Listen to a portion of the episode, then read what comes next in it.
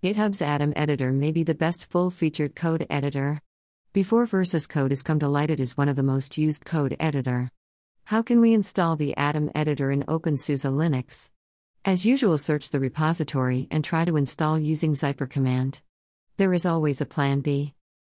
Install the editor from the packagecloud.io repository sudo shc echo e atom backslash name equals atom editor backslash nbasirl equals https colon slash slash packagecloud.io slash atom editor slash atom slash l slash 7 slash backslash dollar basearch backslash enabled equals 1 backslash and type equals rpm md backslash check equals 0 backslash repo underscore check equals 1 backslash key equals https colon slash slash packagecloud.io slash slash atom editor slash atom slash cookie greater than slash etc slash zypp slash repos dot d slash atom dot repo. Now try to install any of the following versions using the Zypper utility. sudo zypper install atom sudo zypper install atom beta. It should work.